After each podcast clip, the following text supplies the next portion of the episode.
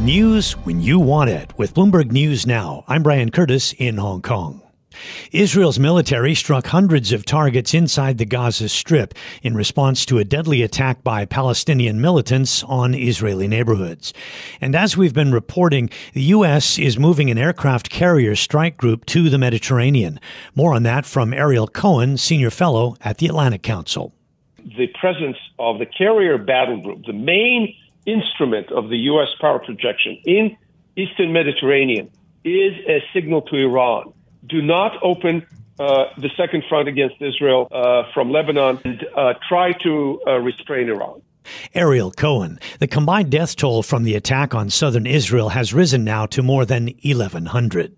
In other news, Senate Majority Leader Chuck Schumer says America seeks competition and not conflict with China.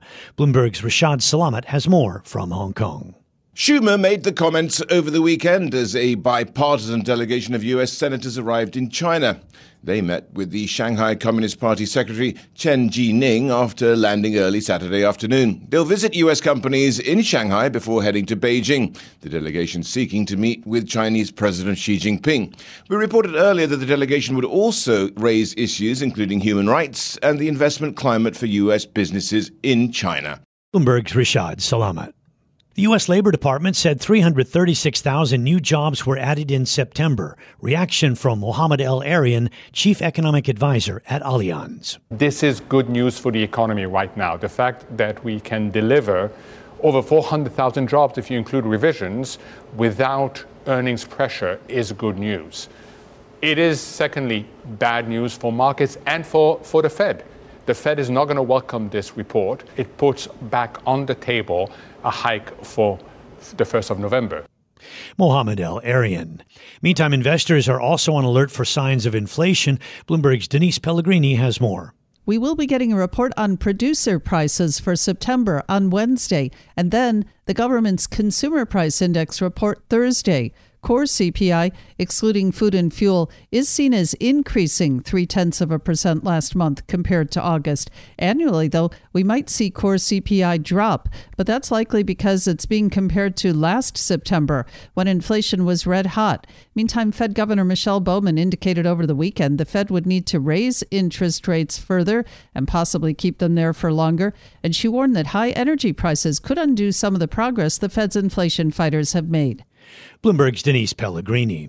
Tourism revenue from China's Golden Week holiday edged slightly above the pre COVID levels. We get the story from Bloomberg's Bonnie Au in Hong Kong. Domestic tourism increased 1.5% from a comparative level in 2019, but that was a huge surge compared to 2022 figures, a year when China battled a COVID lockdown. Traveling went up by 71% this year, and spending jumped nearly 130%. Meanwhile, in Macau, Chinese tourists flooded in. Analysts predict gaming revenue in October could return to 72% of pre pandemic levels. Economists say the data shows the Chinese economy is improving at a modest pace, but people are still cautious about spending. Bloomberg's Bonnie Au. That's news when you want it with Bloomberg News Now. I'm Brian Curtis. This is Bloomberg.